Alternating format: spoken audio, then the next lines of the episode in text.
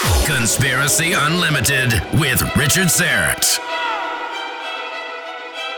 On this episode, the worldwide impact of the Denisovans and their hybrid descendants upon the flowering of human civilization. I mean, obviously, the Denisovans themselves probably left the scene by about, well, officially it's 45,000 years ago, but, you know, new evidence seems to suggest some of them may have hung on until around 15,000 years ago. And that's almost up to the time of the cataclysm. But I think what's more important is to remember that they had hybrid. There were people walking around that were mostly modern human, but with a percentage of Denisovan DNA. Now, in modern day context, that's no more than 5 to 6%. But it could have been as much as 10% in 15, 20, 30,000 years ago. That would have made them even more Denisovan. This podcast is brought to you by Paranormal Contractors. If you have unwanted paranormal activity in your home or business, this is no time to be dealing with amateurs. You need to bring in the professionals. Paranormal Contractors is a division of crime and trauma scene cleaners. They utilize the latest scientific technology to investigate, authenticate, and remediate your ghost or demon problem. Call them at this new number 631 552 5835. 631 552 5835. That's 631 552 5835. Email paranormalcontractors at gmail.com and tell them Richard sent you. Check out their YouTube channel, Paranormal Contractors, for things that go bump in the night.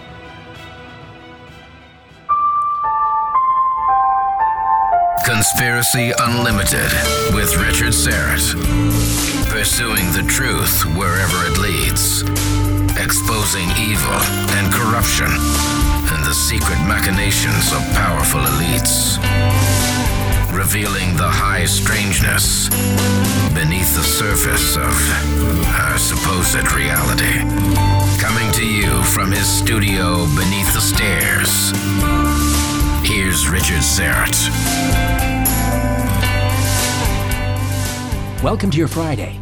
Andrew Collins, the co discoverer of a massive cave complex beneath the Giza Plateau, is standing by to discuss the Denisovans, hybrid humans, Gobekli Tepe, and the genesis of the giants of ancient America. Just a reminder that I'm hosting Coast to Coast AM this coming Sunday, September the 15th, and I hope you can tune in. You can go to coasttocoastam.com and go to the affiliates page to find a radio station that carries the show near you. Tracing the migrations of the Denisovans and their interbreeding with Neanderthals and early human populations in Europe, Asia, Australia, and the Americas.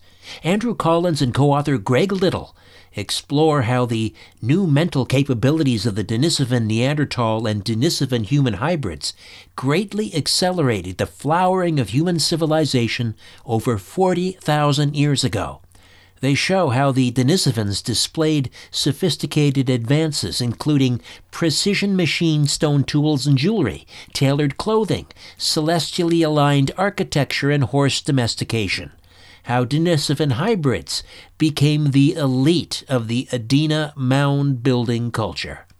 Andrew Collins is a science and history writer and has been investigating the origins of human civilization for over three decades. He's a noted explorer and the co author of Denisovan Origins, along with Greg Little. Andrew Collins, welcome back to Conspiracy Unlimited. How are you?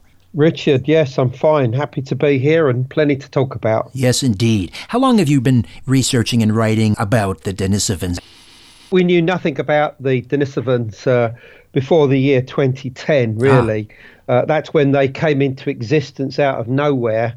Prior to this time, we knew that our earliest modern human ancestors had shared the world with the the Neanderthals, um, who occupied mostly uh, Europe, Southwest Asia, uh, and right the way across, actually, and through to Central Asia.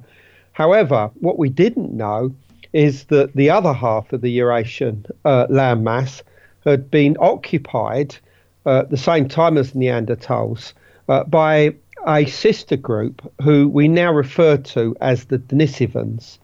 Um, now, they take their name from a place called the Denisova Cave uh, in southern Siberia within the Altai Mountains, because it was here in 2008 that a small finger bone was discovered. Uh, it was assumed to be modern human.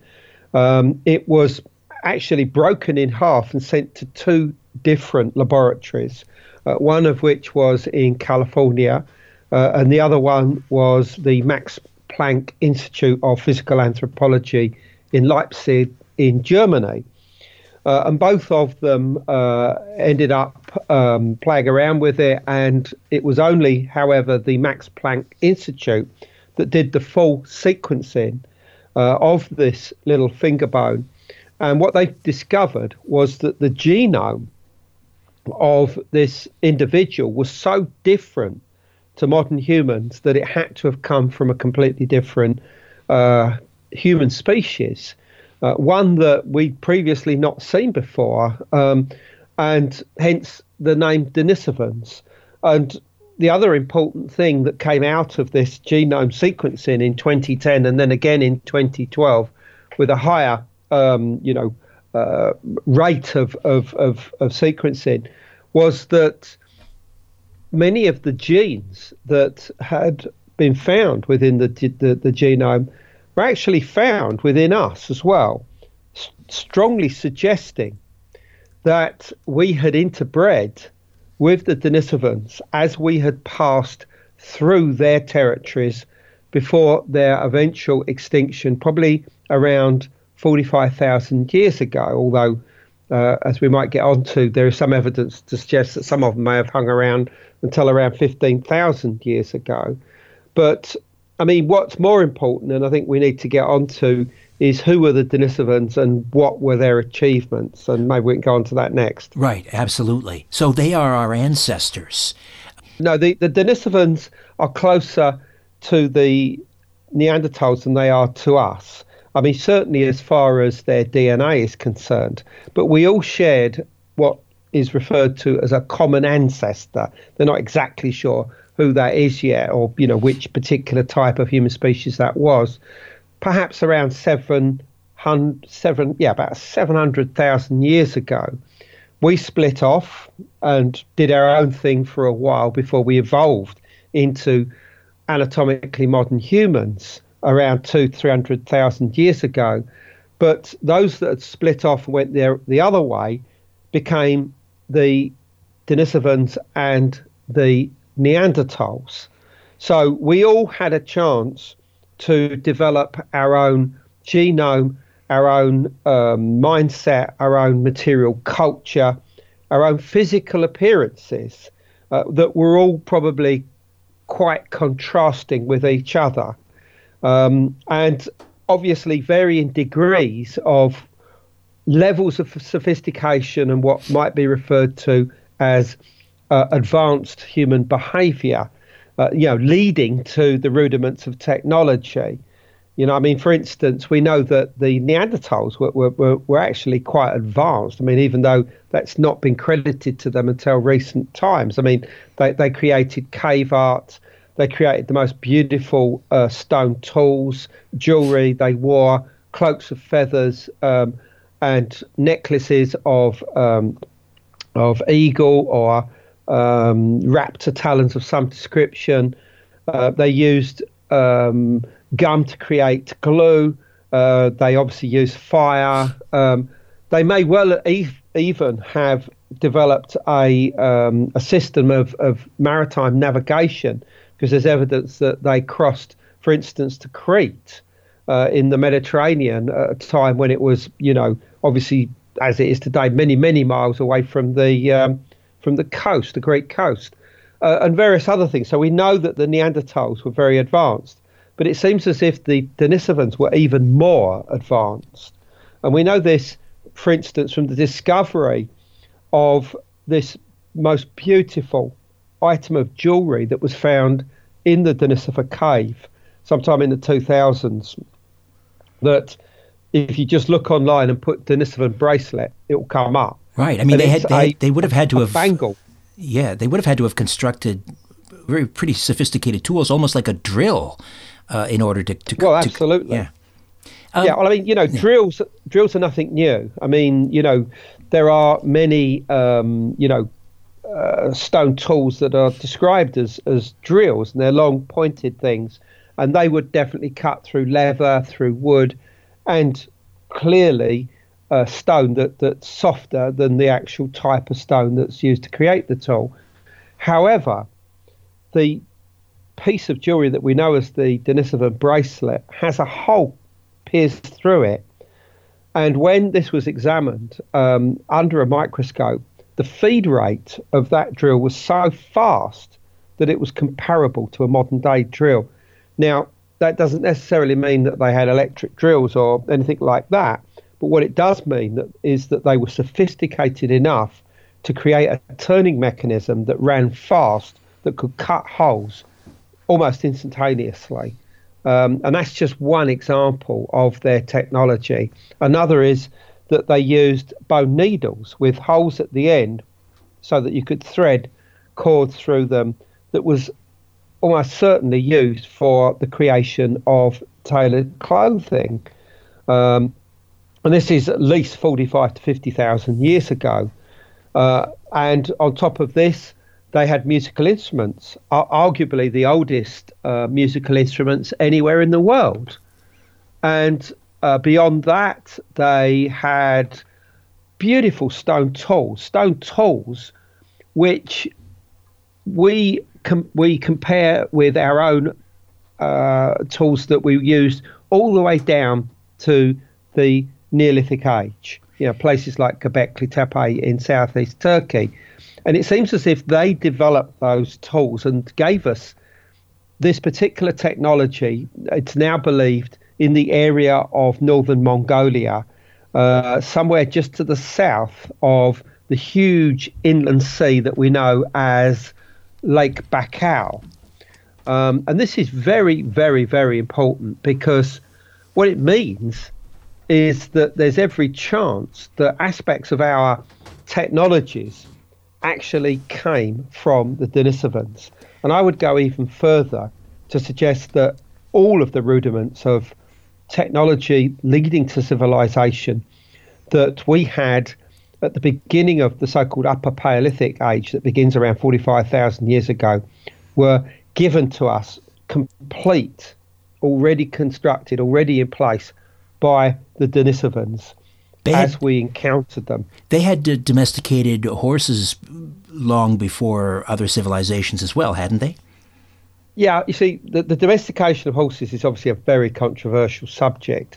I mean, technically, we didn't get on a horse and ride it until the beginning of the Bronze Age, which was one of the reasons why the Bronze Age peoples, known as the Beaker people, were able to forge um, a path right the way across Europe, ending in uh, Britain and Spain and France by about 3,000, sorry, 2,500 BC. However, there has always been some tentative evidence that Paleolithic peoples had ridden horses. The so called Solutrean peoples, who I write about extensively in the new book, Denisovan Origins, almost certainly were, right, were domesticating and riding horses. But on top of that, the Magdalenian people uh, of uh, mostly of France, Spain, um, they also left behind carved art suggesting horses with bits for their mouth, and also skulls have been found where the teeth are worn, suggesting that you know a, a, a bit that would have been created for riding a horse had been used by that animal or been put in place. But the discovery of horse DNA and horse bones inside the Denisova cave has suggested to some scholars that the Denisovans may have themselves ridden horses. Now, that would be, again, 45 to 50,000 years ago.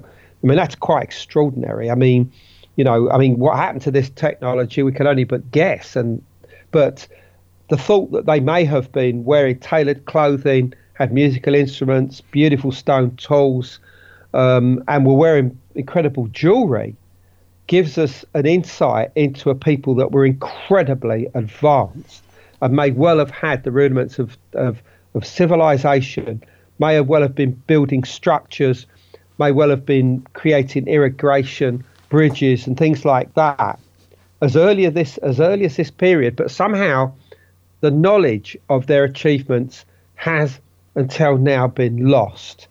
But what's so interesting is that the physiology of the Denisovans, which tends to suggest that they were very large people. Now, how large, we don't know. It could just be six foot, six and a half feet, but there's tentative evidence it could be even larger than that, maybe seven, seven and a half feet. Tends to suggest that they could have been remembered as giants in legend and folklore.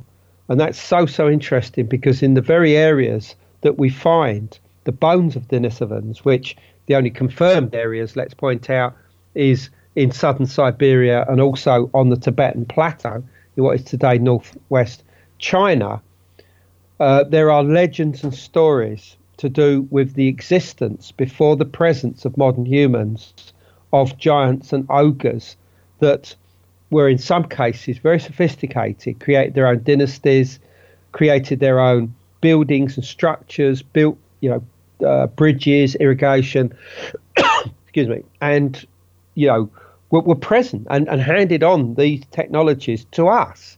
I mean, in one account of giants in the Altai region, it talks about the giants being given the knowledge of musical instruments and passing that on to humankind.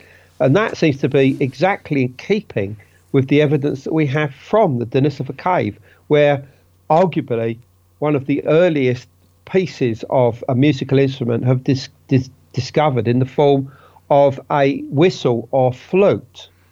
Now, this definitely tells us that the Denisovans had a knowledge of music, an understanding of music, and how to play music. It, it's been suggested that they were autistic. How do we know that? Well, because they had two specific genes which were, which have been linked strongly with the activation of autism in modern human groups. Uh, particularly, papers have been written uh, in connection with the Han Chinese, um, where it's been strongly suggested that autism is linked with the presence of these genes. Now, this is not to suggest that the Denisovans were exactly like we might perceive those on the autistic spectrum, but it does raise the possibility that if autism is a genetic uh, di- well, I say disorder, we only perceive it as a disorder. It's a different way of, of, of, of leading one's life, you know, however strange it might look to others, but that they themselves may have had this these these genes which which when activated allowed them to develop in different areas away from modern humans to um, to, to, to be creative in a way which we associate with those on what's known as the savant syndrome, uh, or to, yeah, so, yeah, to have savant syndrome. In other words, these extra special talents that include anything from you know music to art to calendar counting to lightning uh, calculations um, to um, you know, to, to other creative arts, um, which can often be high functioning. In other words, people with the, you know, the, on the edge of, of the, the autistic spectrum can still um, operate within, you know, a normal environment and utilize these talents uh, for, you know, commercial purposes or whatever.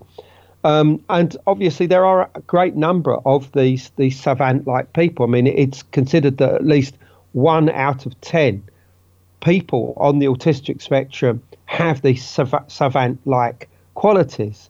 So, if we can look at the possibility that the that the Denisovans themselves had some capacity to be able to develop these savant-like qualities, it could tell us why they they advanced much quicker than their rivals, the Neanderthals, who do not seem to have had these same genes. I think that's really important. You know, we know that the Neanderthals became quite advanced, basically through evolution, I should think, more than anything else. But is it possible that the Denisovans advanced even quicker because they had a completely shifted, a changed mindset, one that was much more right brained, but also functional than that of the Neanderthals. Now, two of the qualities of a person on the autistic spectrum is that they find it difficult to communicate with others, and that makes them withdraw from social groups and spend you know more and more time in isolation. Uh, this is just a, a natural process because they find it very difficult, you know, to, to, to, to be in the same environment as so-called normal people.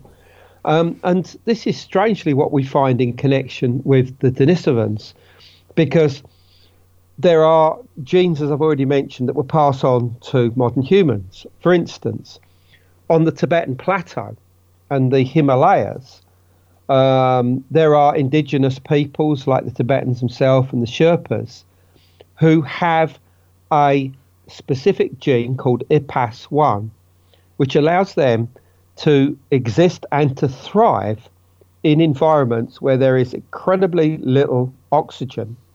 So, in other words, the way that our body processes what little oxygen there is is different, and that enables them to live in such environments. We couldn't do it, for instance. You know, we'd we'd right. get out of breath within a few minutes, and and you know, uh, it just wouldn't work for us. But for the people that live there, they have a special gene. Well, it's now known that the Denisovans passed on that gene to us because they had it too. Now, what this means is that the Denisovans must have developed this gene across tens of thousands, if not hundreds of thousands of years in such an environment, which most likely was the Tibetan plateau itself, where we now know that the Denisovans lived because we have a jawbone that was found in a cave in the northeastern edge of the Tibetan plateau uh, that has only recently been identified as Denisovan. It was actually found as early as 1980 by a Tibetan monk inside a cave. And he passed it on to the, the Lama, the living Buddha of, of his particular monastery, who thankfully passed it on to a local university. Uh, but there it languished um, in a drawer for many years until eventually, after the the um, realization of the existence of the Denisovans, it was brought out. It was seen to have extremely large molar teeth, just like the Denisovans of the Denisova cave. Um, and final examination um, you know, through the, the collagen uh, proteins that, that were inside it, matched that of the Denisovans from the Denisova cave, which means that we now have two very different locations for the Denisovans. Another gene that we know that the Denisovans had, um, or in fact two, another two, was passed down to the Inuit peoples of Greenland. Uh, certain as where it's been found, and presumably the Inuit peoples of Arctic Canada and, and Alaska as well. And this gene, or these two genes, allows the Inuit to live in extremely cold environments. It allows them to bulk up, it allows them to resist the cold. Now, these two genes were also passed on to modern humans by the Denisovans. So, this also tells us that the Denisovans must have lived in extremely cold conditions for hundreds, sorry, tens, if not hundreds of thousands of years. So again, these two things, the fact that they lived in extremely high, remote locations where nobody else would have been, plus extremely cold conditions where nobody else would have been, tells us that these people loved isolation. And that also suggests to us that they were there for a reason, that they probably didn't get on with the other types of human species that existed at this time. Now, who else was around?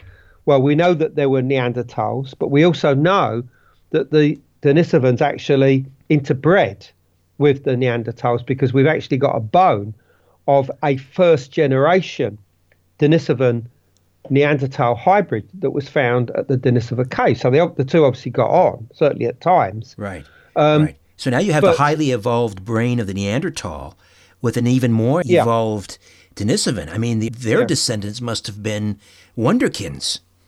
Well, exactly. And, and if you start adding in the fact that we would almost certainly have um, interbred with both of these, you know, the Denisovans on their own and the Denisovan Neanderthal hybrids, you know, you start realizing you're creating mindsets that are completely new and advanced because they are adopting all of the elements of those that had gone before. And remember, it's those hybrids that take all of this technology and knowledge forward, not the Denisovans themselves and not the Neanderthals. So they're the ones that we have to thank for all of the developments that are going to take place in the Upper Paleolithic period, which takes us all the way down to 9600 BC, when, of course, Göbekli Tepe is constructed in southeast Turkey. More of my conversation with explorer Andrew Collins when Conspiracy Unlimited continues. All right, it's Friday. Let's bring in Christian D. Cadieux, co host of Reverse Speech Radio. Hey, Christian, we've got another Roger Patterson clip here, right? Yes, we do. Absolutely.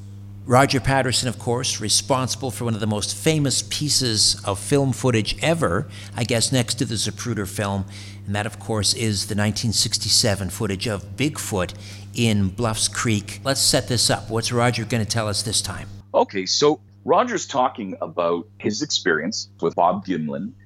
Roger states that they are not, were not confrontational in pursuing the creature and were certainly giving it space. And they didn't want to, of course, in any way, shape, or form, disturb the creature.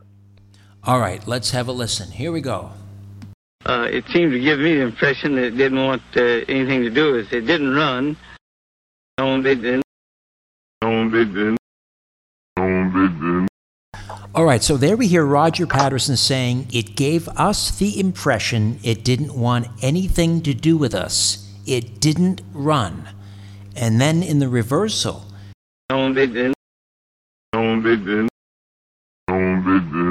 Roger appears to be saying, No one digs in.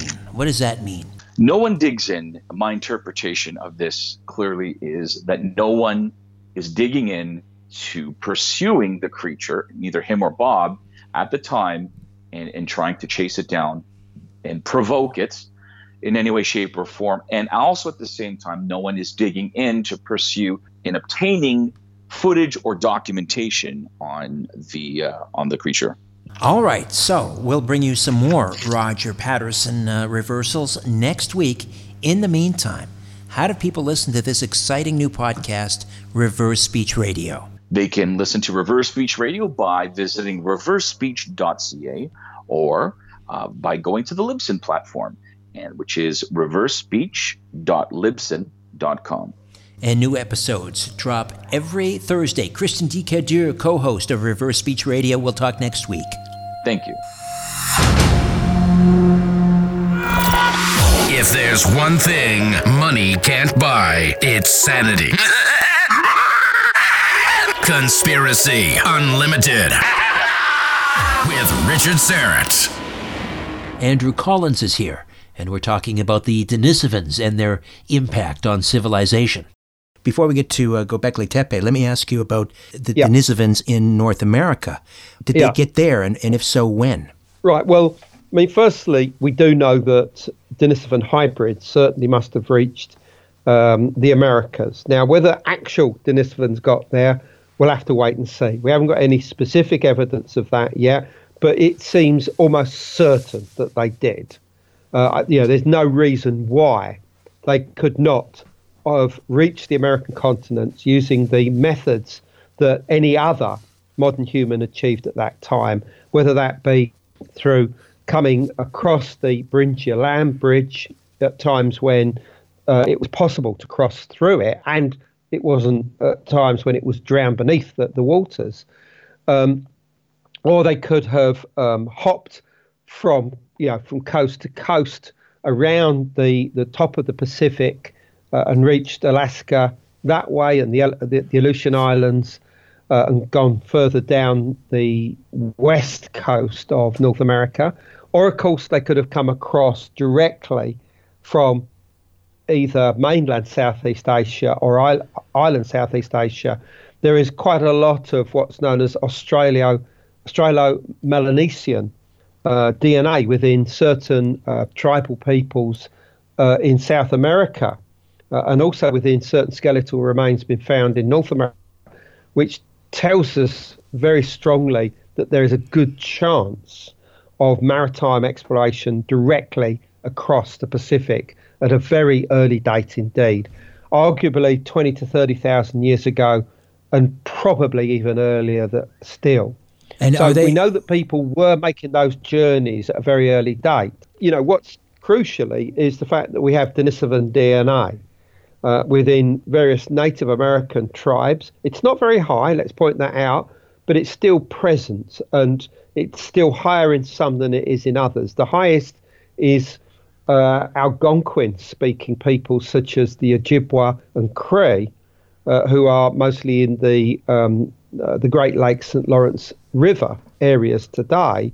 But then coming down into uh, South America, there are certain tribes um, like the Surinan um, who also carry Austromelanesian uh, DNA in them. They've also got Denisovan DNA, but it's not clear cut because there are some tribes that have Denisovan DNA that don't have uh, Australo-Melanesian DNA, and vice versa. There's some with this Melanesian DNA but don't have Denisovan DNA. So, you know, we haven't got all the pieces of the jigsaw. But the big other question is whether, if the Denisovans were of large size, whether they can account for the existence in North America and in South America, and almost certainly in, in Central America as well, of giants, oversized human individuals whose height would have been anything up to seven to seven and a half feet, maybe, maybe just slightly more, but let's stick within that for the moment. And these have been found time and time again within the you know Native American mounds, mound of mound building cultures, most particularly the Adena people, mm. uh, from around thousand BC down to about the time of Christ, um, and yeah, many hundreds and hundreds. And I mean, these are not just you know sensational news reports in the New York Times or something. Yeah, these are in archaeological journals and books stretching from the mid 19th century down to modern times. I was in Moundsville, West Virginia earlier this summer. Yeah. And uh, the museum there, it's a, it's a lovely museum, all of the prehistory of the Ohio Valley.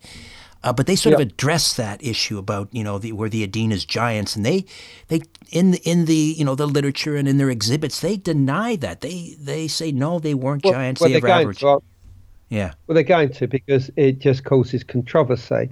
But you know, there are hundreds of reports. There are certain areas where the incidence or percentage of giant skeletons was so high that it is very clear that this was a very specific human group existing within a more normal sized human group. And one example, for instance, is what we call the Valley of the Giants, which is the Kanawha uh, Valley of West Virginia. Uh, the Kanawha River being, um, you know, a tributary of the or flowing into the Ohio River, and all the way along here, there are uh, Adena mounds that have produced oversized uh, human skeletons, uh, and this cannot be denied. I mean, that they they were properly documented by the archaeologists working on behalf of the Smithsonian. Uh, and these were published in the Smithsonian multi volume works, you know, the Bureau of Ethnology uh, bulletins, which were all put together in combined volumes. And these make it very, very clear that you're dealing with a group of humans that existed that are not simply the result of some kind of genetic disorder or, or abnormality that we might describe today as gigantism. The percentage is far too high. You know, there are percentages that you can uh, consult relating to how many people per thousand that you would who, who would likely um, get gigantism, and it is far less than the amount that have been found in relationship to normal size human skeletons in the mounds within places like the Kanawha Valley. Um, and what's interesting there is that the Kanawha Valley seems to have been centered upon this hilltop fortress uh, on the top of Mount Armstrong in very heavy coal bearing uh, rock, uh, which obviously has been mostly exploited today. And you here you have this huge fortress that possibly goes back to the archaic period of Native American history, so maybe as much as 10,000 years, which was surrounded by these cyclopean, huge, great stone walls. Uh, and it also had these massive stone towers, all of which I'm afraid have been destroyed, but some of the stone walls are still in place. Myself and my co author on Denisovan Origins, um, Greg Little and his wife Laura, um, uh, you know, were accompanied by uh, some local people from from local um, councils who who took us up there and showed us what was going on, and we actually were able to find uh, evidence of some of these walls and photograph them. But the importance of Mount Armstrong, for instance, was a particular type of uh, stone known as Kanawha black flint. Uh, it's actually a very hard form of shale, actually, but it was used to create stone tools from the pre Clovis era, from about 13, 14,000 years ago, um, right the way down to, you know, historical times. And almost all of it was um, was mined from the the slopes of Mount Armstrong, which is almost certainly why that fortress was created. And the main reason for the importance of Mount Armstrong is this special uh, flint known as Kanawha black flint, which was used from at least 8000 BC through to historical times and was exported uh, widely throughout North America and was much prized, and I suspect had some kind of uh, spiritual power, much like obsidian uh, does uh, to many cultures around the world. Um, and it would seem as if uh, Mount Armstrong, also known as Mount Carbon, you know, was like some kind of center point, really, of this entire uh, network, and that the people in charge of it would seem to have been these you know, I won't say giants. I mean, I think the, the, the is these oversized individuals um, who would seem to have been the shamans very often when their bodies are found in mounds. Uh, they're centrally placed with normal sized people like spokes of a wheel around them. Um, they're often given grave goods that suggest that they're of high status, most likely shamans. Um, and they existed. I mean, as I said, the the percentage factor suggests that they are a human group in their own right. They are not simply people suffering or experiencing what you would today refer to as gigantism. So, who were they? Now, were they Denisovans? Um, we don't know. I mean, is the honest answer. I mean, uh, obviously, a lot of people have proposed this, and I suggested it as far back as 2014 with in my contribution for the book uh, Path of Souls, uh, which was put together by uh, my colleague uh, Greg Little. Uh, I mean, I, I built every piece of evidence to suggest that the Denisovans were of large size. And if that's the case, then if they did reach the Americas, then the chances are the so called American giants uh, were their descendants. And I stick by that. I mean, I'm not saying, therefore, every time that we, you know, that we possibly um, find a, a, giant bone, it's going to be Denisovan. I don't necessarily think that, but I do think that patterns will emerge to suggest that their genetics is linked with that of the Denisovans, well, certainly look, hybrid about, Denisovans. What about another pattern, and that is uh, cosmology? Is there a pattern or a commonality uh, between the the com- the cosmology of the Denisovans and, let's say, the early inhabitants of, of North America?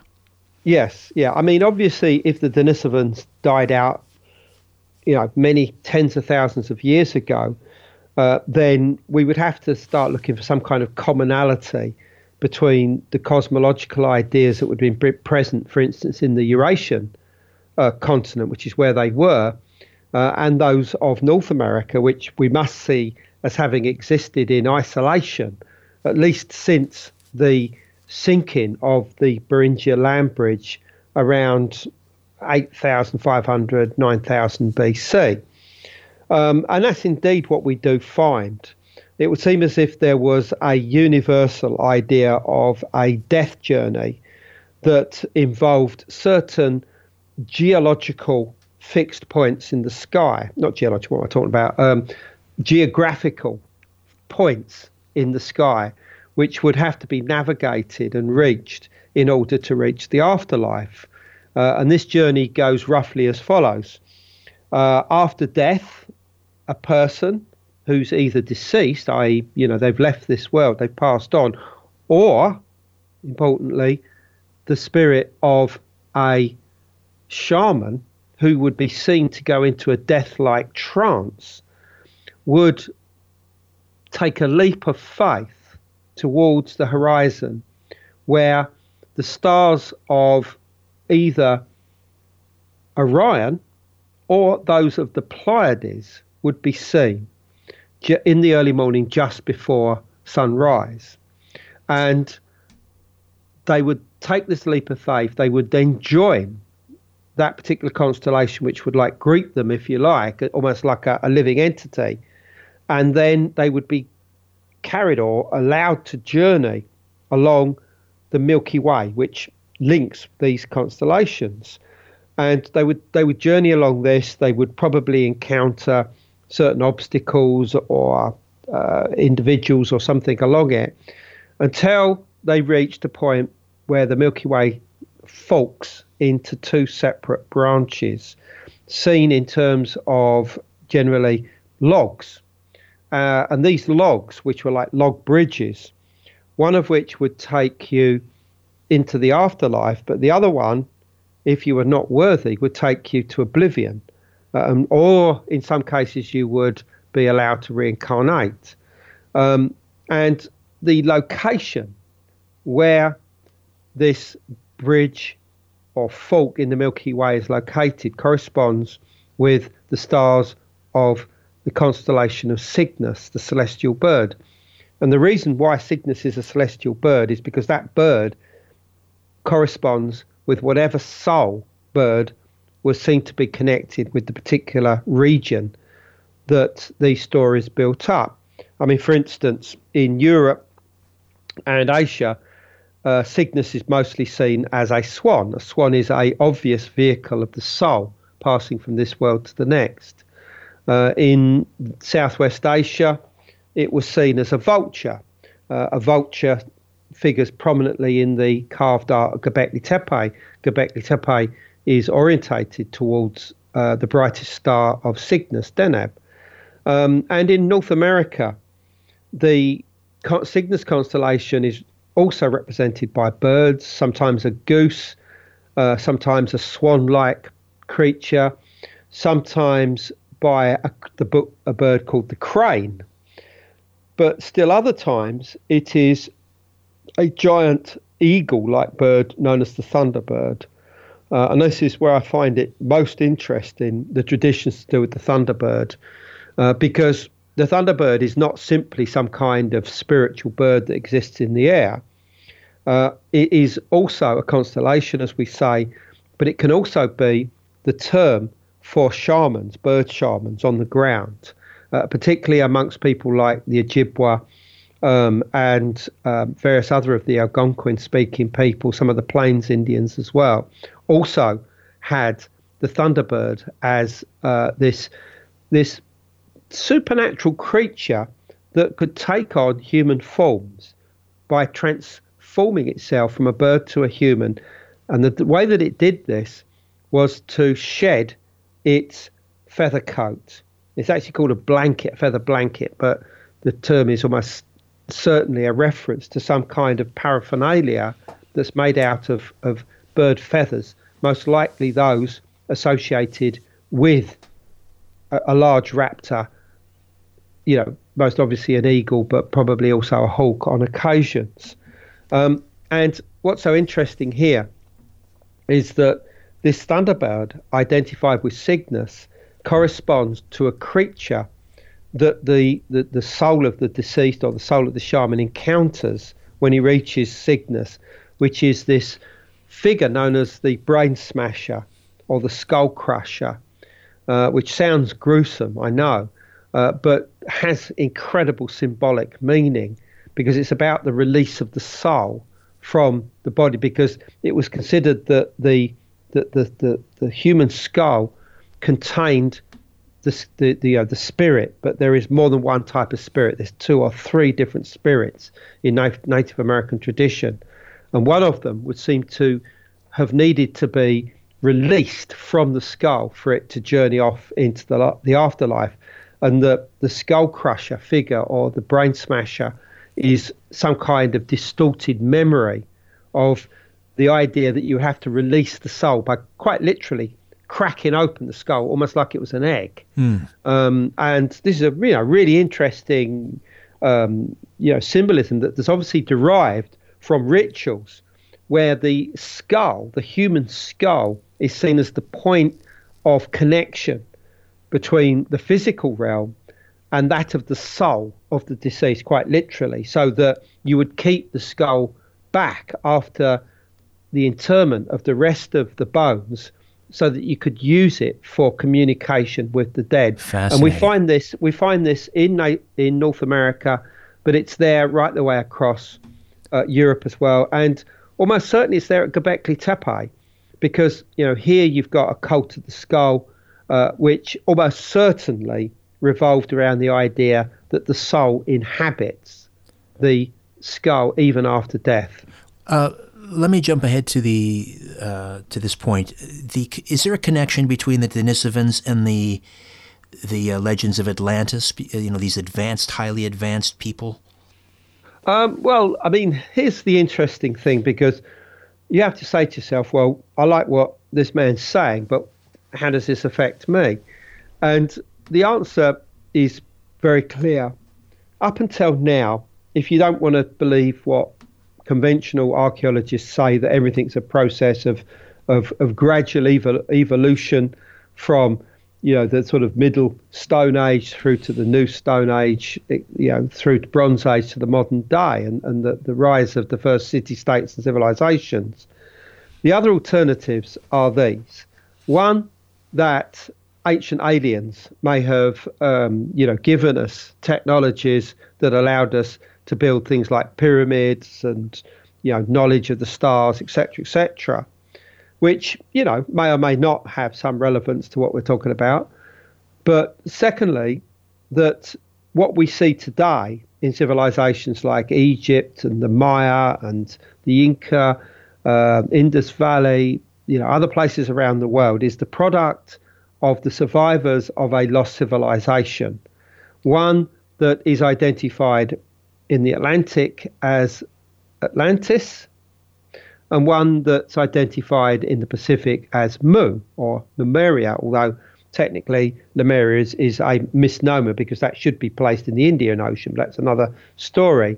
But so the idea there, and this has been promulgated by a number of authors since the mid 19th century, is that these these former civilizations that were island continents, you know, on which thrived these these huge, you know, uh, human communities, were devastated by cataclysms. Now, Plato, who is the first to write about Atlantis, talks about this island continent being swamped by earthquakes and floods in one terrible day and night. But there are other legends of a similar nature that could be connected with Mu uh, or any other lost continent. Uh, and, you know, there are legends. There's no question about that. I mean, um, certainly that there's there's uh, legends of them in the Pacific of a lost continent. It's not called Mu.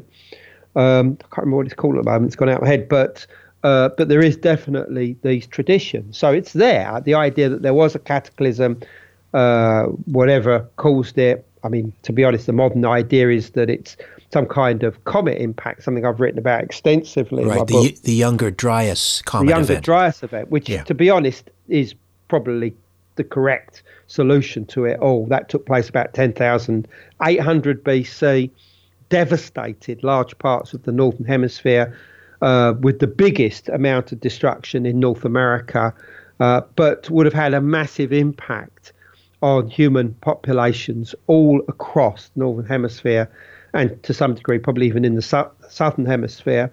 Um, this is this is something that's almost mainstream now. I mean, it's almost something that people like myself and Graham Hancock have have have forwarded these ideas for many years, and it's almost like we're handing the the you know the baton onto our you know our academic scholarly counterparts now. We don't even almost have to talk about it anymore. But the importance about this is that this cataclysm would have destroyed what we call Atlantis or Mu or whatever. And with it would have gone any knowledge and any technologies, high technologies that perhaps had existed prior to this time and may well have been inherited from people like the Denisovans.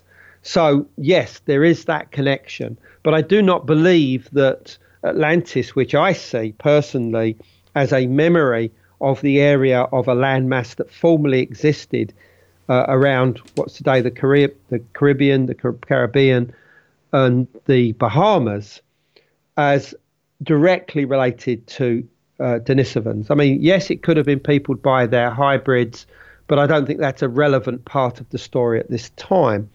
Um, more important, what's more important is the fact that we now have a third option. So we've got ancient aliens, we've got Atlantis as two possible sources of the technologies that allowed us to create civilization. Now there's a third. The third is that the rudiments of civilization were handed to us on a plate by those who were here before us. Most obviously the Denisovans, but also to a degree the Neanderthals. Very quickly, uh, because we're at almost out of time here, but but less than a thousand, or no, a little more than a thousand years later, after the Younger Dryas comet event, when you say a lot of this technology and these civilizations were wiped out, we have Göbekli Tepe. Yeah. How does that happen within that time frame? Well, well, I mean, it's Göbekli Tepe was constructed immediately after the end of a 1200 year mini ice age, which is basically known as the Younger Dryas event. It was almost certainly triggered by the aftermath of this comet impact uh, due to probably a, uh, a nuclear winter, um, which was you know caused by all the dust and debris of the wildfires that went up into the upper atmosphere, plus the sudden release into the oceans of meltwater that changed the temperature of the oceans and triggered this ice age. Right at the tail end of this, Göbekli Tepe is built, and I'm pretty certain that it was built as a response to what had just taken place. That it was almost like whatever types of cult structures that had been built up to this time had obviously not worked. You know, we, we the, the world had nearly come to an end we need to build bigger and better. We need easy access to the sky world to deal with the supernatural creatures that were seen as responsible for such cataclysms. Normally, these were either supernatural dogs or wolves or foxes, all of which were seen to be like tricksters, tricksters that could, you know, upturn the apple cart and cause devastation in the world. Uh, I mean, the most obvious trickster in this form, of course, is Fenris or Fenrir, the huge great wolf of Norse mythology, who is one of the things that brings about Ragnarok, you know, the, the age of fire and ice that, that destroys the gods. Um, Fenrir is almost certainly a memory of the comet that initiated the Younger Dryas event around 10,800 BC and was first proposed as such by Ignatius Donnelly, the US congressman and author of books like Atlantis, the Antediluvian World, and Ragnarok, The Age of Fire and Ice, back in the 1880s. He was the first that came up with this, and I think he was absolutely correct. But but the continuity, despite this cataclysmic event, I mean, a thousand years uh, sounds like a long time, but but it's not really. So, did some remnants of uh, the those who had been handed this knowledge from the Denisovans, did it did they survive underground or?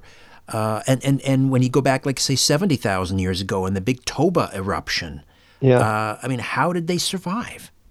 It's it's an it's a difficult one. I mean, I mean, obviously the Denisovans themselves probably left the scene by about well, officially it's forty five thousand years ago, but you know, new evidence seems to suggest some of them may have hung on until around 15,000 years ago. And that's almost up to the time of the cataclysm. But I think what's more important is to remember that they had hybrids. You know, that there were people walking around that were mostly modern human, but with a percentage of Denisovan DNA. Now, in modern day context, that's no more than five to six percent, but it could have been as much as 10% in, you know, 15, 20, 30,000 years ago. That would have made them even more Denisovan in appearance, mindset, and material culture. And it's those that we should be interested in. It's their route, their journey, their migrations that are important to the foundations of civilization.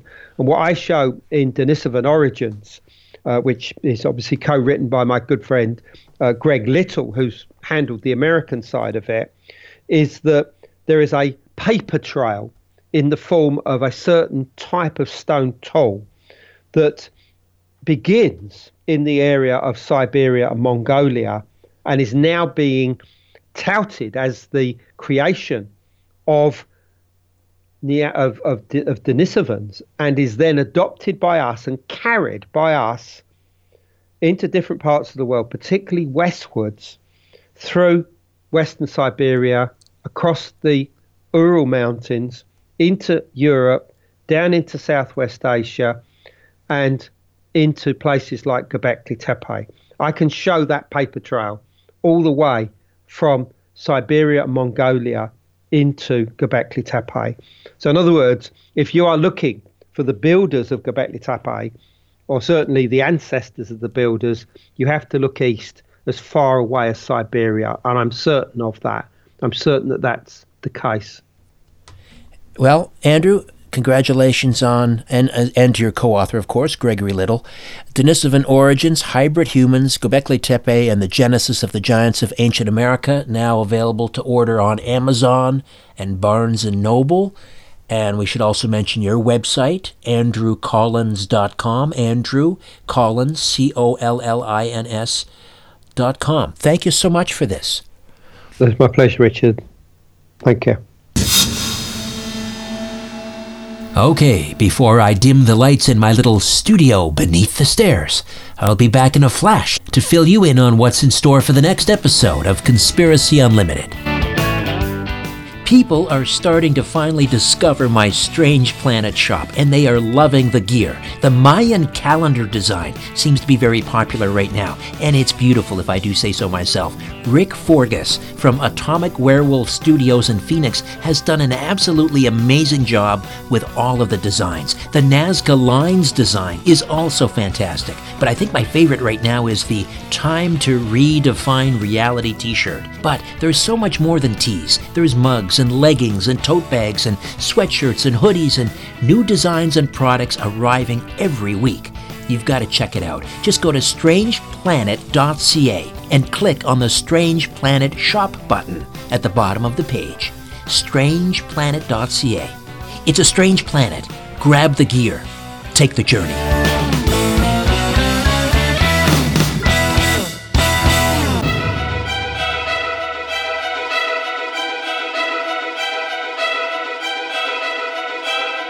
Coming up on Monday on Conspiracy Unlimited, UFO researcher and filmmaker Rob Freeman discusses his journey to document UFO contact and experiencers around the world. Until then, I'm Richard Syrett. So long for now.